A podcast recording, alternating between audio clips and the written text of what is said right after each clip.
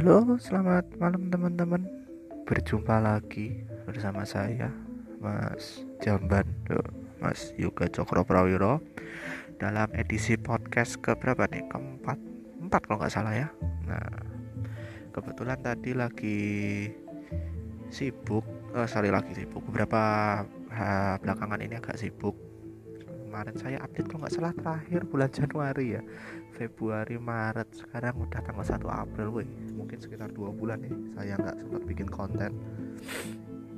Ya mungkin karena satu kesibukan. Kedua karena mumet. Terkenal akan mumet. Nah, di malam ini kebetulan agak slow agak luang jadi bisa bikin konten buat podcast ya buat teman-teman yang biasanya nyimak ini orang ke mana ya? Nggak muncul-muncul. Nggak nggak kalau mati. Cuman sibuk aja gitu.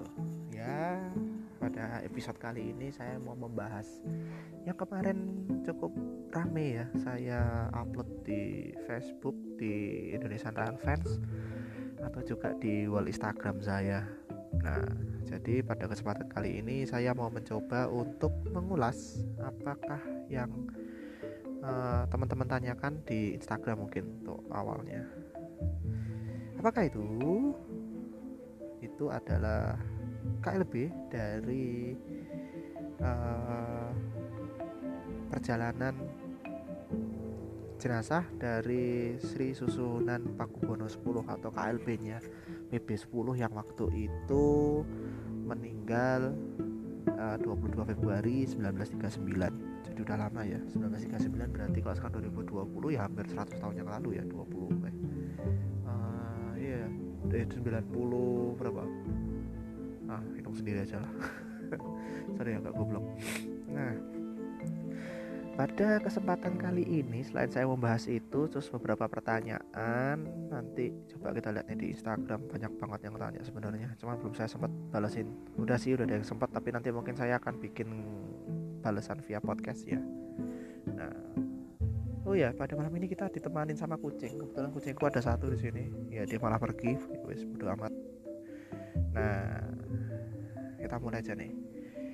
Kelamaan bahasa basi Nah, kereta api tadi itu yang kita bahas itu merupakan eh, KLB atau kereta luar biasa yang berangkat dari stasiun Solo Balapan menuju tujuan akhirnya di stasiun Pasar Gede. Stasiun Pasar Gede itu mana mas? Stasiun Pasar Gede itu ada di utaranya Kota Gede Yogyakarta.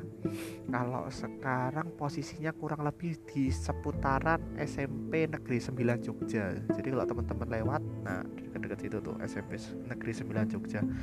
Kebetulan tadi siang saya lewat situ, terus kalian coba telisik ulang ya, kita tracking ulang, kita cari-cari ternyata memang benar-benar udah gak ada bekasnya kalau menurut gambar di peta udah kena gusur jalan ya. Jadi posisinya itu sekarang mungkin ada di seputaran sisi selatan jalan jadi di depan SMP nya nah tadi saya lewat situ saya coba cari-cari memang belum ketemu atau memang sudah gak ada sama sekali.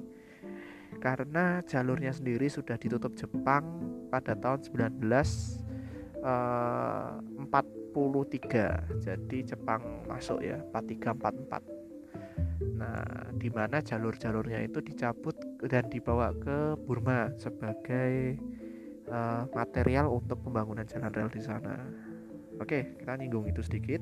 Kembali lagi ke KLB-nya. Nah, KLB-nya ini gimana ya, Mas? Nah, KLB-nya sendiri itu uh, tersusun dari beberapa kereta atau gerbong karena kan memang yang meninggal ini Sultan ya Pakubuwono 10 dan memang beliau itu terkenal sebagai salah satu uh, orang di Hindia Belanda yang sangat tertarik terhadap perkembangan uh, otomotif, perkembangan industri dan juga perkembangan mesin. Jadi bisa dibilang nih beliau nih waktu itu tuh sangat tertarik banget.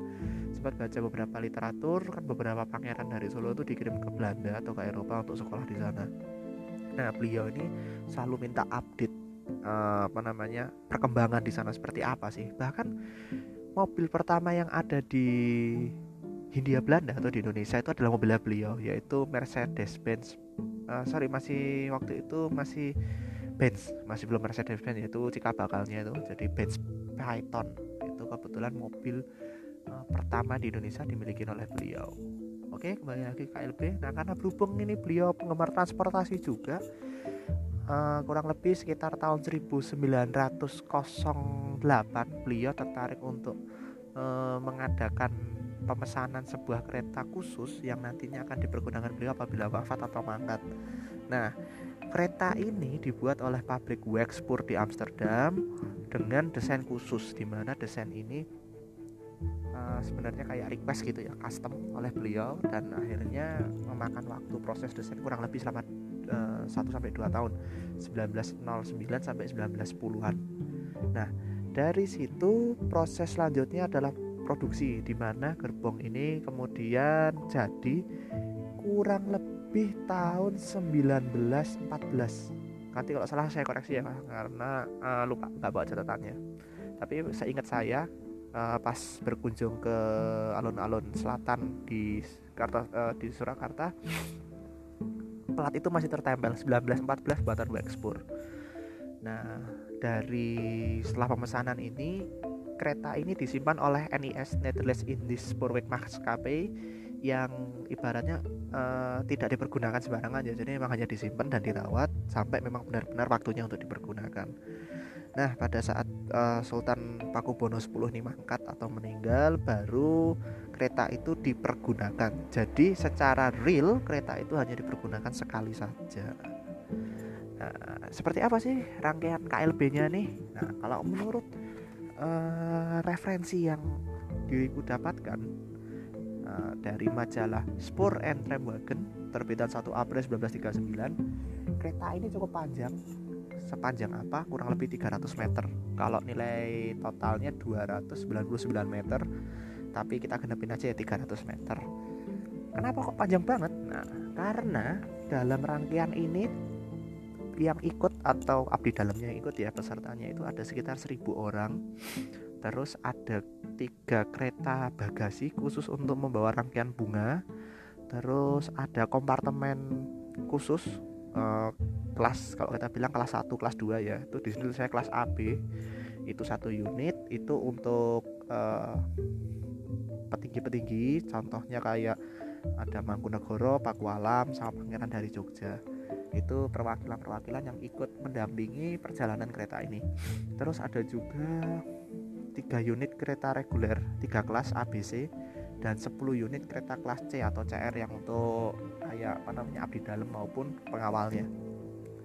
Wah panjang juga mas. Iya panjang. Menurut informasi dari majalah yang sama keretanya sendiri itu ditarik sama dua lokomotif uap terkuat milik NIS. Nah, masalahnya sampai sekarang kita belum punya nih data lokomotif apa yang dipakai waktu KLB itu. Nah, nanti mungkin next kalau saya udah dapat datanya bakalan saya bahas juga karena jujur saya sendiri juga penasaran dua lokomotif double traksi lokomotif uap. Oh ya, satu lagi rangkaian ini berjalan di rel 1435 mm. Jadi memang kereta besar yang jalan ya di mana 1435 mm ini memang nyambung dari Semarang, Solo, Jogja terus bercabang ada yang ke Brosot, daerah Bantul sama satu lagi ke daerah Pundong. Nah yang dilewatin kereta KLB almarhum Pakubono 10 ini yang arahnya ke Pundong yang berhenti di stasiun Pasar Gede. Nah, perjalanannya sendiri pun itu uh, sebenarnya memakan waktu hampir sehari ya, karena uh, pertama persiapan prosesinya yang panjang juga, kedua ke batas kecepatannya. Menurut majalah uh, Spur and Dragon juga kereta ini hanya berjalan maksimal kurang lebih sekitar 60 km per jam. Jadi nggak terlalu kencang ya untuk ukuran kereta api dengan lebar 1435 nah kita kembali lagi nih. Uh, setelah tadi kereta berangkat dari Solo balapan ya itu kurang lebih pada pukul 12 lewat 13 menit siang hari kereta ini berjalan menuju stasiun Yogyakarta sempat berhenti untuk disambut dengan Sultan Hamengkubuwono ke-8 terus habis itu melanjutkan perjalanan menuju stasiun Pasar Gede di daerah Kota Gede. Setelah itu e, jenazah dipindahkan ke kereta kuda. Dari kereta kuda dibawa ke e, Masjid Agung yang ada di Pasar Gede itu. Saya lupa Masjid Agung apa itu namanya. Nah dari situ baru besok harinya diberangkatkan ke makam raja-raja di Mogiri jadi sebenarnya ini bisa dibilang perjalanan bersejarah ya. Karena uh, selain yang dibawa itu sekelas sultan juga jalurnya sendiri itu juga jalur bersejarah kalau menurut saya. Nah, sayangnya jalurnya udah dibongkar. Oke sampai di situ. Terus kita akan coba bicara soal masih gerbong yang sama yaitu setelah uh, prosesi pemakaman ya. Gerbong ini nggak kembali ke Solo kereta jenazah ini dibawa uh, pralwagen ya kalau bahasa bahasa Belandanya itu dibawa ke Balai Yasa Yogyakarta sempat teronggok dan terdiam di sana mulai dari tahun 1939 1940 sampai sekitar 1970-an. Nah, sempat tidak tersentuh dan akhirnya pada saat ulang tahun 25 tahun PNKA kereta ini sempat direstorasi ringan dan diubah rodanya dari ukuran 1435 mm berubah ke 1067 mm biar bisa jalan di rel kita. Karena setelah kemerdekaan setelah tahun 45 jalur-jalur 1435 itu sudah tidak ada yang aktif ya. Sudah tidak ada yang berfungsi. Nah, jadi kereta ini di convert jadi rodanya itu dipres masuk ke dalam.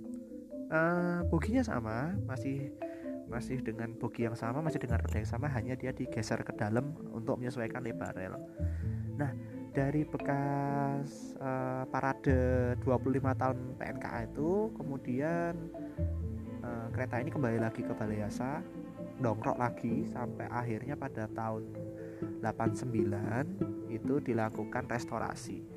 Restorasi ini sebetulnya awalnya untuk pemindahan si uh, pramwagen atau kereta jenazah ini untuk dibawa ke Museum Taman Mini. Namun dari pihak Solo protes dari keraton Kasunanan Solo bahwa ini milik mereka ini pas pusaka mereka. Dan akhirnya terjadi perebutan di situ karena sebenarnya dana restorasinya dibiayai oleh negara. Tapi karena ada nilai historis dan bla bla bla akhirnya kereta ini dibawa ke Solo.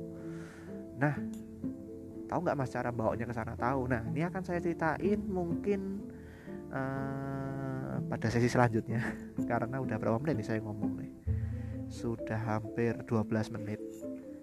Jadi untuk sesi 1 saya cerita sampai di gerbong ini disimpan di Balai Asap Pengok dan pada tahun 89 dipindahkan ke nah di restorasi sorry di restorasi dan akan dipindahkan ke Taman Mini. Namun karena ada polemik akhirnya dipindahkan ke Solo. Nah selanjutnya nanti saya rangkum dulu cerita-ceritanya masih panjang. Nah stay tune ikutin terus semoga bisa segera update lagi. Thank you